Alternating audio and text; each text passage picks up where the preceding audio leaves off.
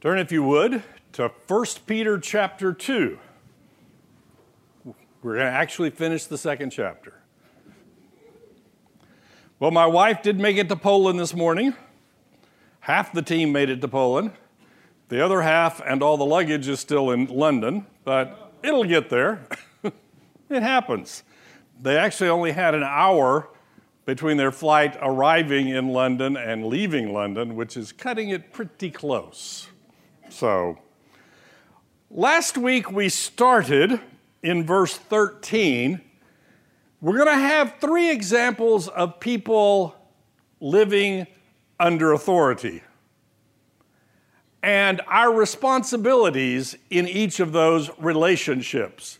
Last week we talked about the government, honoring the emperor, honoring the governors, what we were supposed to do. And we ended up talking about freedom and what that means. It tells us we are free. We are free from the law as a mechanism of salvation. But, Peter tells us, don't use your freedom as an excuse to do whatever you want to do. We talked last week about the fact we don't like this idea. We don't like today the whole idea of authority. The fact that someone has the right to tell us what to do is very much against our modern mentality. So if you thought that one was bad, just wait till today. Because today's lesson is going to start off talking about servants and masters. But that's not really what the lesson is about. The lesson is really about what if the person who is exercising authority over you is not a nice guy. What if they are unjust to you? What happens then? And the observation is going to be you're going to suffer. And guess what? That's okay.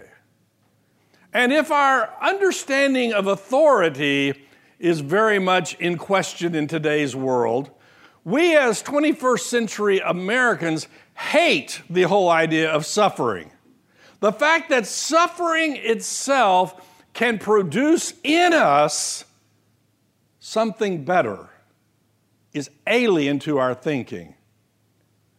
I am convinced that most of us are convinced that God wants us to be happy all the time. That somehow God owes us a life without pain and suffering. Well, I would contend that most of us are old enough to know that's not going to happen. We have been through the suffering, we have been through the problems.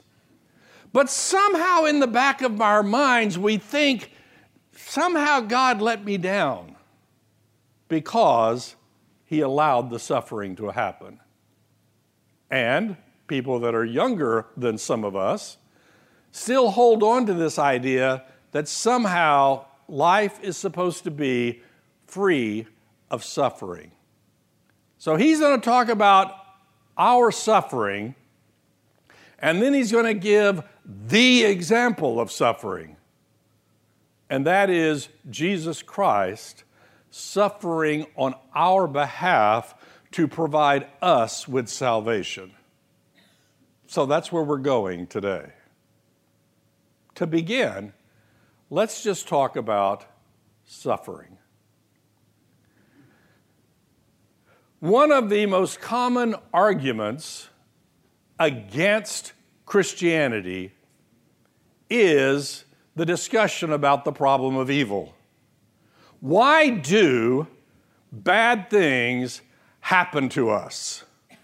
There was a famous book years ago, I've talked about it in here before. Why do bad things happen to good people?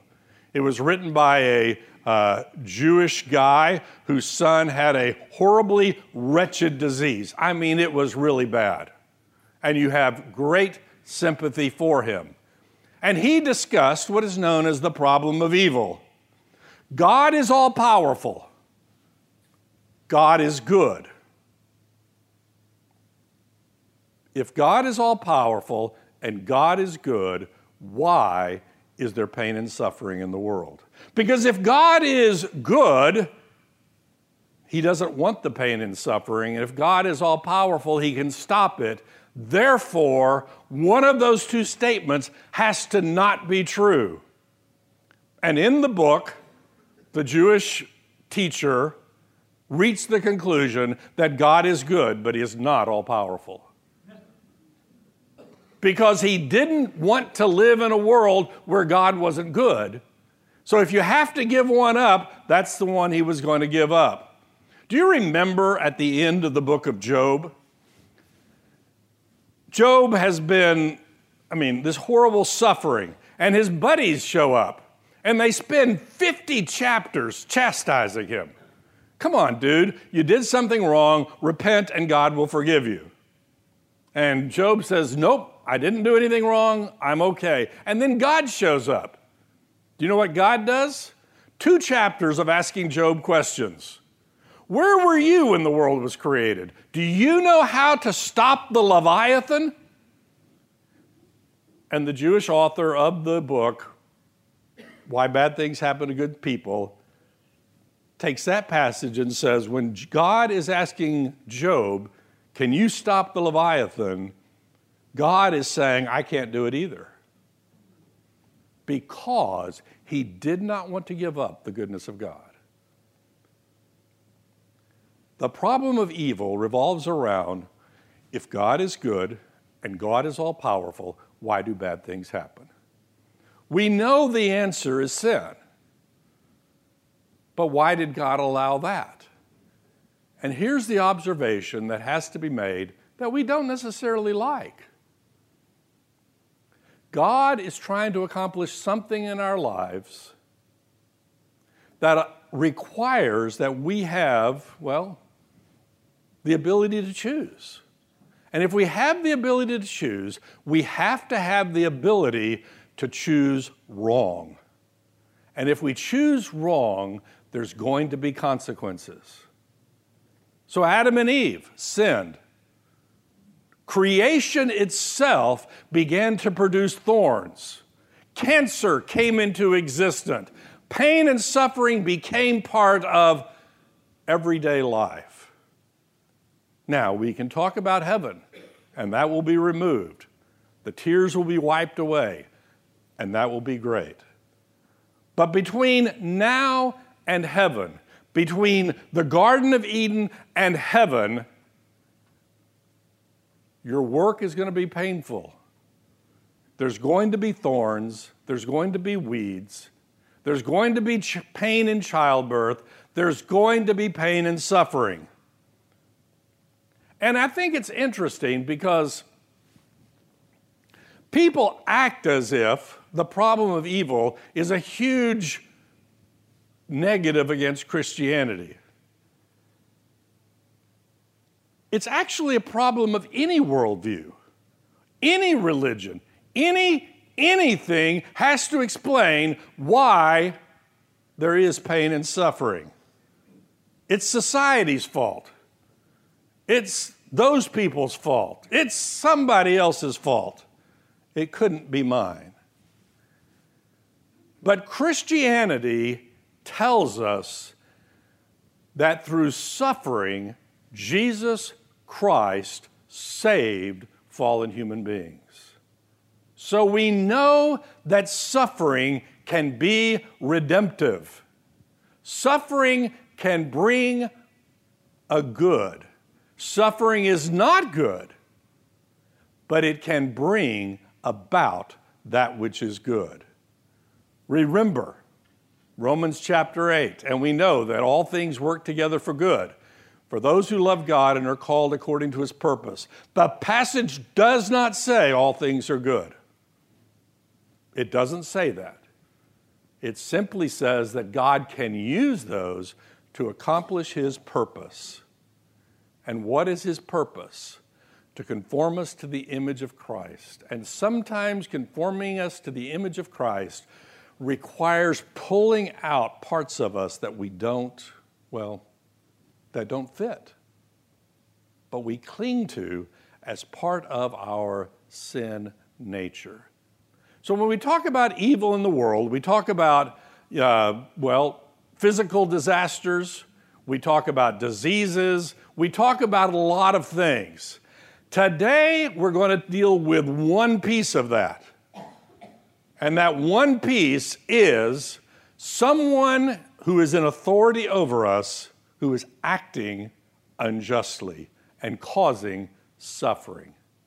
That's the only piece. We could talk about all the other pieces, but today we're only going to deal with one. So, picking up in verse 18 Servants, be subject to your masters with all respect, not only to the good and gentle, but also to the unjust. Now, we today tend to use this passage to talk about employer employee relationships. And I'll buy that, I'll take that. The word servant here could be slave, but it is probably someone, could be a slave, but of a higher level who lives in the household, who manages the household, and is under the authority of the owner of the house. He is a servant. And the observation is very clear servants, servants obey, be subject to your masters in all respect. Now, I know you want to have a discussion about what all respect means. Well, the answer is everything. But in the same way that last week when we talked about the government, we are to obey the government unless the government tells us to do something that violates the Word of God. When Paul was told by the government official, do not preach the gospel, Paul just said, we have to obey God rather than man. But with that exception, we are to obey the government. Now, we did have a discussion last week. I talked about Stewart last week, Kathy, about the fact that he gave this presentation regarding government and that under our form of government, we are the source of authority. But we do still have governors and etc. that we are to respect and give honor to. So, servants, be subject to your masters with all respect, not only to the good and gentle, but also to the unjust. You would love for every boss that you ever had in your entire life, every boss that your kids have, every boss that your grandchildren have, you would like them to be good and gentle. That's the right answer. Just out of curiosity, how many of you at some point in your life had a boss that was good? Okay? How many of you had a boss that was unjust? Okay? That's the experience of most of us.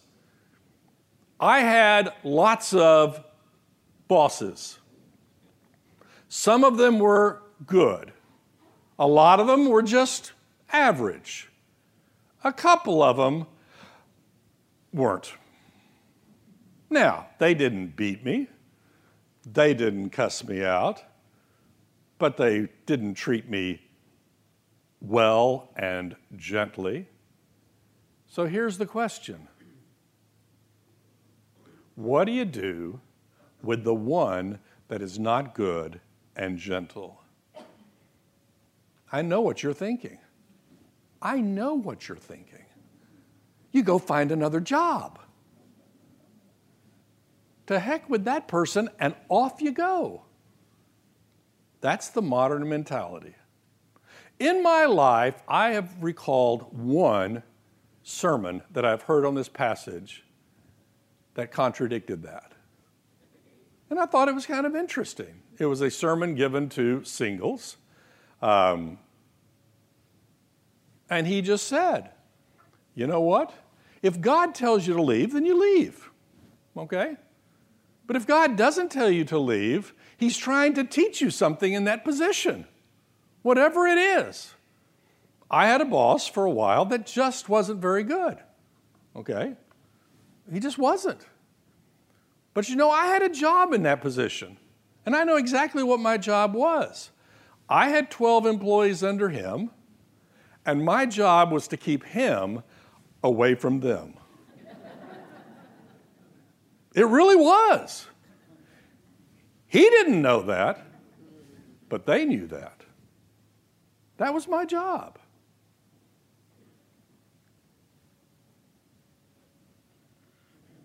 Can we accept the fact that God wants to teach us something that may require us submitting, being under the authority of someone who is unjust? I hate that idea. Let's keep going. For this is a gracious thing when, mindful of God, one endures sorrow while suffering unjustly.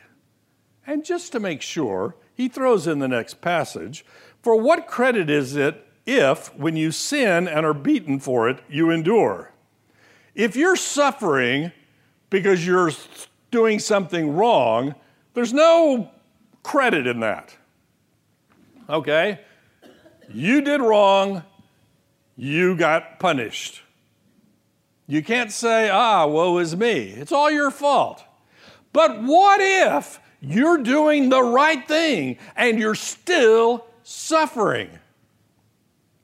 How unfair is that? Why doesn't God just fix it? Is He not good? Or is He not all powerful? That's the question. And the answer is God has something that He's trying to teach you. Backing up to the previous verse. For this is a gracious thing. This is good. This is a gracious thing when mindful of God, one endures sorrows while suffering unjustly. What is a gracious thing? Well, the word is actually grace. This is a thing of grace.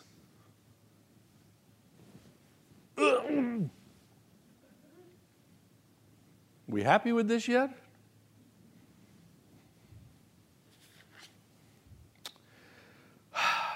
James 1 2 to 4.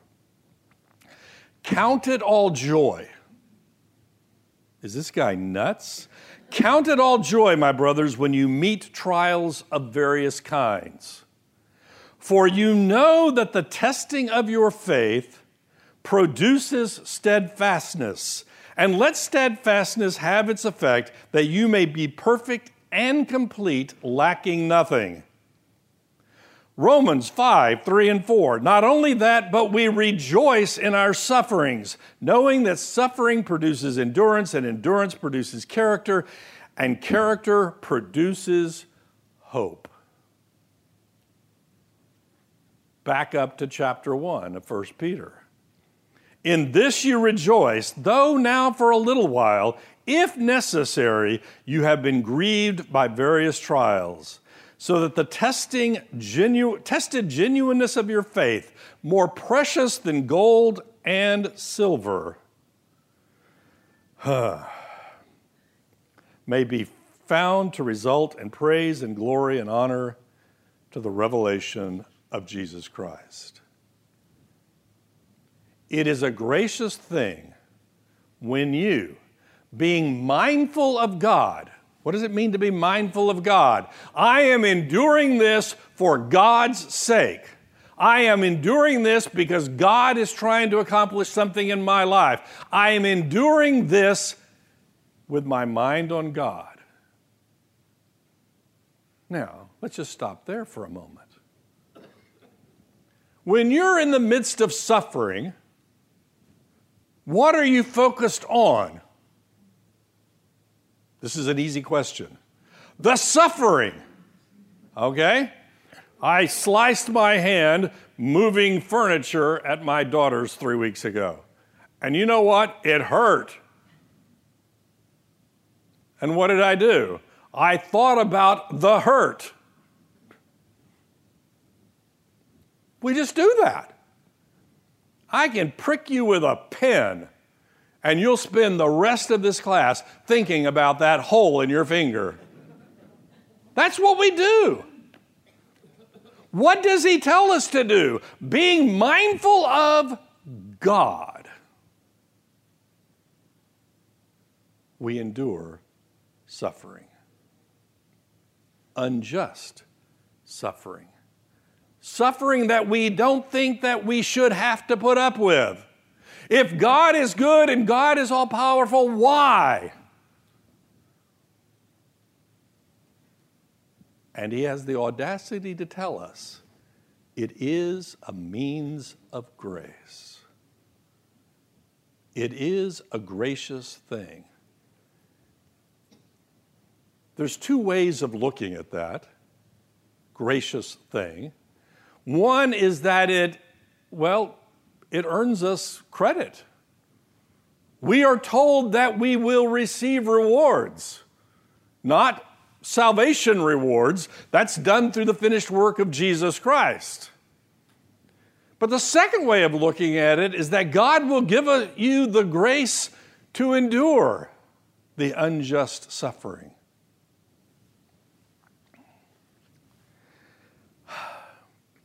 For this is a gracious thing when, mindful of God, one endures sorrows while suffering unjustly. For what credit is it if, when you sin and are beaten, you endure? But if, when you do good and suffer for it, you endure, this is, same word, gracious thing in the sight of God. Yes, Bill. Uh huh. In a lot of situations, you've got to take action.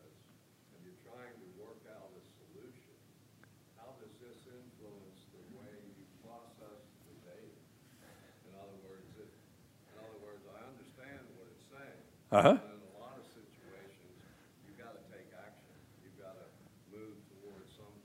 resolution. Why?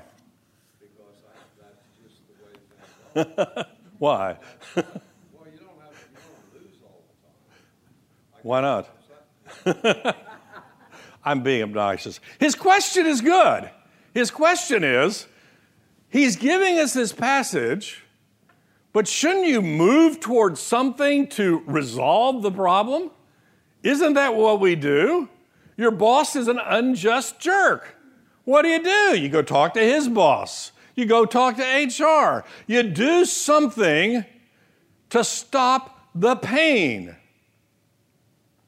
And we do that. And I will, I will tell you, I will tell you, do whatever you can do within your ability. But having said that, the passage here is about what you can learn in the suffering. And that's what I have trouble seeing. I want the pain to go away. God wants to teach me something in the pain but I really want the pain to go away. And I focus my thinking and my thought on getting the pain to go away. Now, back to last week's lesson. We do have the ability to influence our institutions. We can vote, we can campaign, we can do stuff, and we should do that. Within the ability that God has given us. But you know what? Even if you don't have the ability to do that, if you live in a country where you don't have those rights, you are still to be mindful of God and honor the emperor. We want the pain to stop. Yes, Bill. Um, in something like that, you know, I hate to say it, but I get in a fighting mode. Yeah. And I guess what I'm saying is, how does this idea of doing it for God influence the way my nature is constructed? Let me answer that question.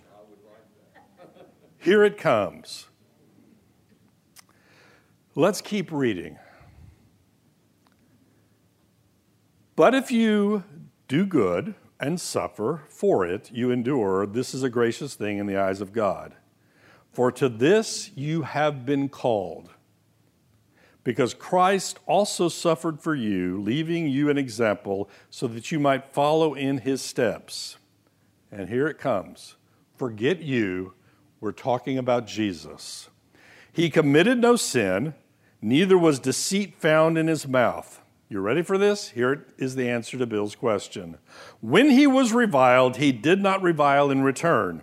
When he suffered, he did not threaten, but continued entrusting himself to him who judges justly.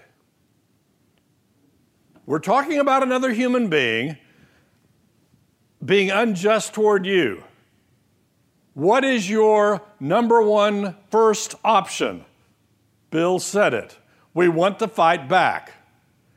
They're reviling us, we're going to revile back. And it's very clear he tells us not to do that.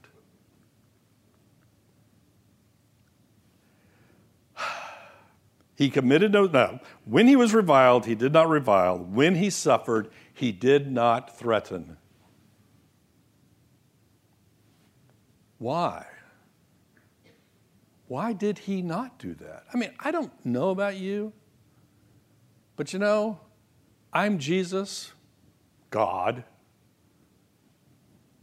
They start nailing nails into my hands, I'm calling down angels. And these people are toast. And you know what? Even if I, am a good guy, I know that I'm saving all humanity, I'll let them drive the nails in my hands, I die, and I come back to life, then I'm calling down the angels.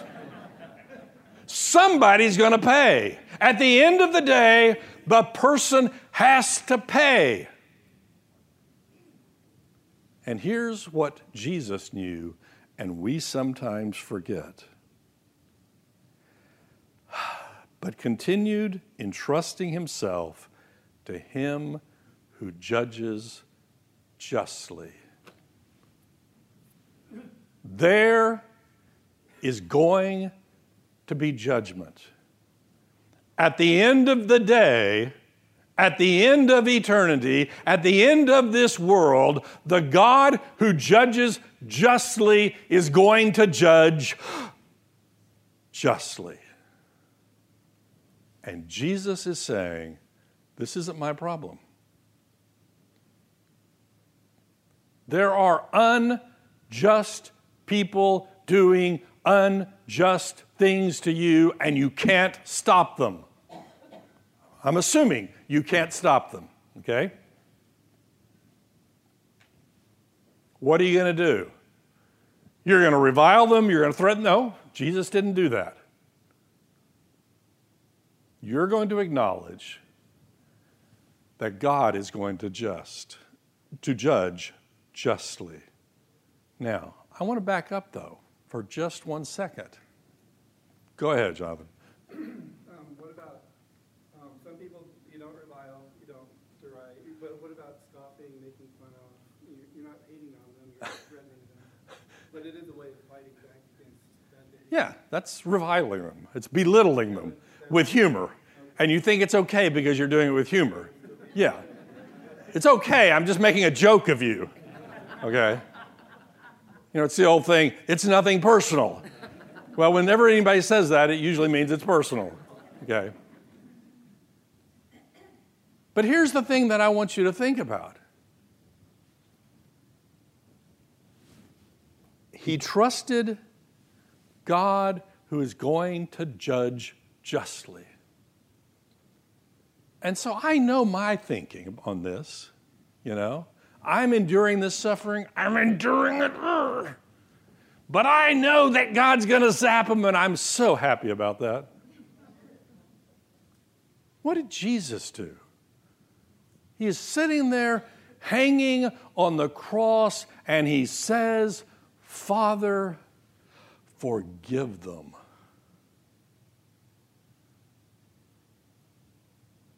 Jesus, if ever there was a human being, because Jesus was God and humanity, if ever there was a human being who suffered unjustly,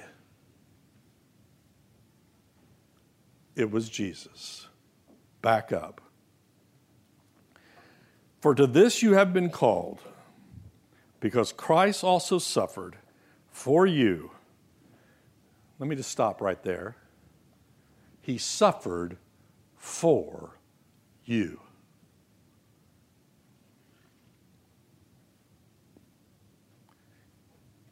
He suffered for me.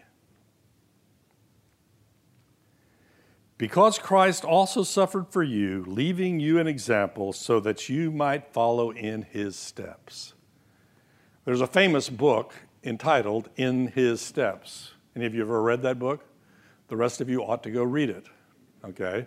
It's probably dated as far as its examples and things, but this pastor is moved by this essentially a homeless guy and uh, to ask himself, in every situation, what would Jesus do? That's why you, today we have the little WWJD bracelets. That was 100 years ago. And he wrote this book about following in his steps. But we forget sometimes that this passage, follow in his steps, is dealing with one topic. And what is that topic? Enduring suffering. We are to endure suffering just like Jesus did. Remember, this church that, he, that Peter is writing to is beginning to experience tribulation, trials, hard times, suffering. And Peter is telling them, be like Jesus. He has given us an example of how we are to handle ourselves when the person in authority over us is unjust. That is the example, and we are to walk in the same steps that Jesus showed us. Christ also suffered for you, leaving you an example, so that you might follow in his steps. Memorize the next verse. He committed no sin, neither was deceit found in his mouth. We have discussions today. You know, Jesus was a great guy, but he was just a guy. no, Jesus paid the penalty for our sins. He was the sacrifice that provided our salvation. And to do that, he could not die for his own sins. He never sinned, neither in word or in deed, ever. Theologically, that's really, really important. The whole salvation thing falls apart if that's not true. But in this case, in this case, you know, I've got an unjust boss. But you know, the truth is, sometimes I'm a little lazy, and sometimes I, somewhere in there I probably contributed to the problem. Maybe, I don't know. Did I tell you the pithy saying I read several months ago. I really liked it. Um, you know, if you run into a jerk every two or three months, well, there's jerks out there. If you run into a jerk every week, you're probably the jerk. You know, I can sit here in my introspective mood thinking, okay, I'm not being what I would I need to be. Okay? Jesus doesn't have that problem. Jesus never sinned and they killed him. Remember that. But what did he not do? He didn't fight. He didn't revile. I mean, you know what happens, right? Your boss is a jerk. And you know what? You're, you're polite to the jerk. I mean, the boss. But you know, you go home and you start talking to your family and your friends, and you know what you tell your family and your friends? He's a jerk. So you're not reviling him to his face, but you're hardly showing honor and respect for him. Okay? Eh, you know, we've got our limits, right?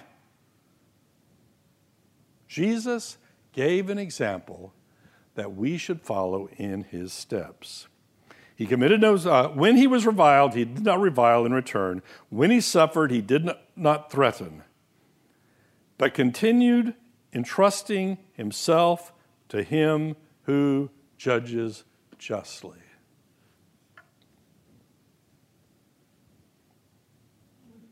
Who did Jesus trust? The answer is God. You ready for this? Who are we supposed to trust?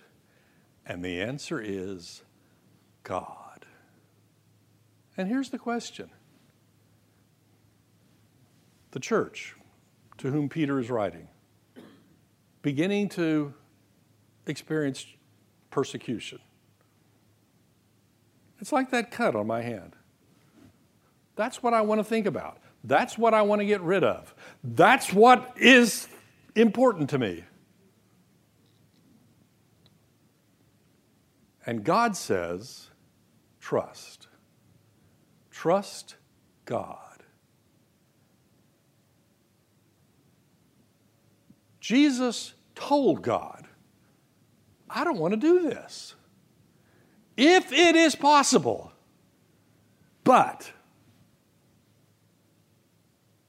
not my will, but thy will be done. And you know what? I don't know about you, but that's real hard for me. I want to go on television and tell the world what a jerk my boss is. I want revenge. I want the pain to go away. And we hear that God, that Jesus, entrusted himself to God.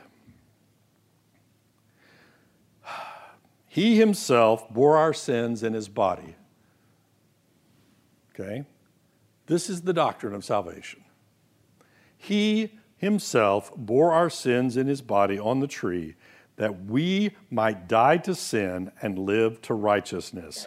By his wounds you have been healed. Okay, don't memorize that other verse, memorize this one.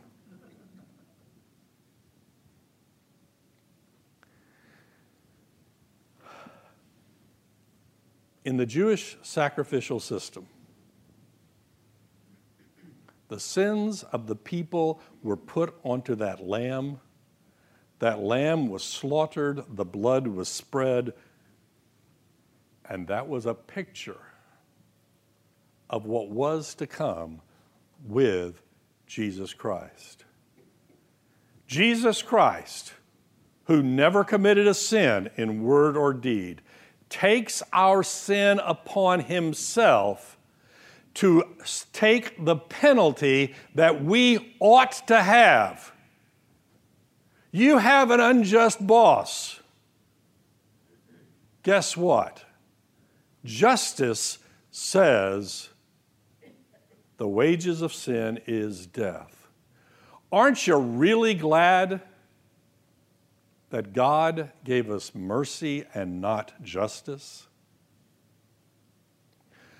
The sin of humanity was put on Jesus Christ.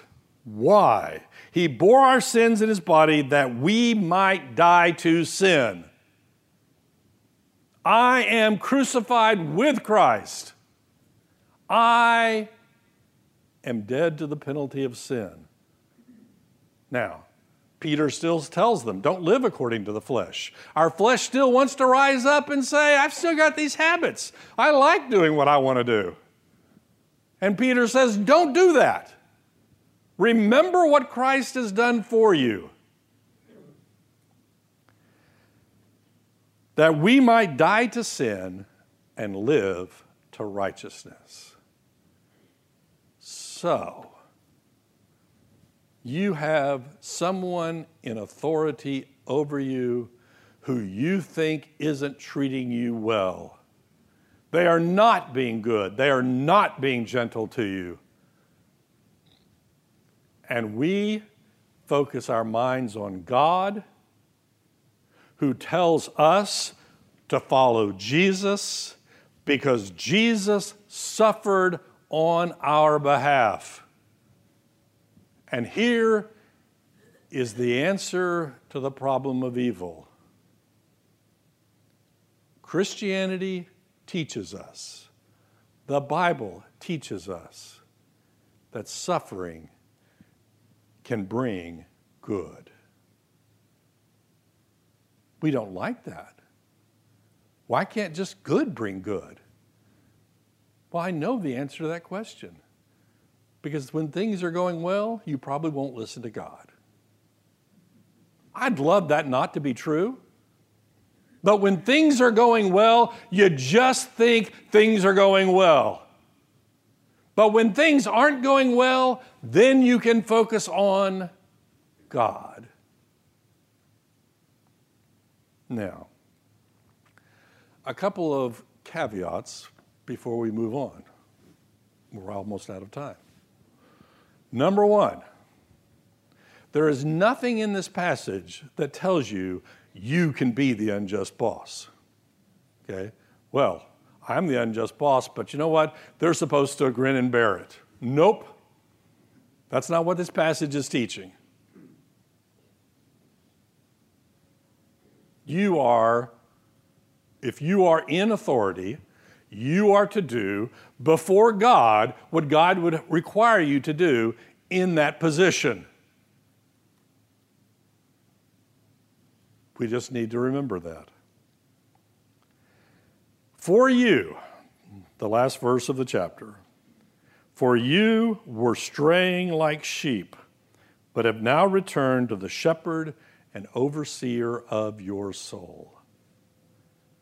Jesus took our sins and he paid the penalty of those sins so that we could die to sin and live a life of righteousness. Why? Because we were sheep. Now, I don't know about you. Sheep just don't measure real high on the uh, intelligence quote. I don't know what you want to call it. I know some sheep farmer would probably complain about this, but we have this idea that sheep aren't the brightest things in the world, right? I'm sure they're well trained sheep that do great things. But most of the time, sheep just wander around. We're sheep that have wandered off, and we are in desperate need of a shepherd. And that's what Jesus is the shepherd and overseer of our soul. Now, We have difficulty with suffering for a variety of reasons. One of which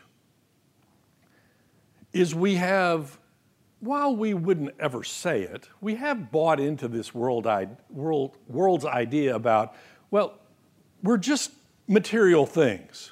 We live in a materialistic age.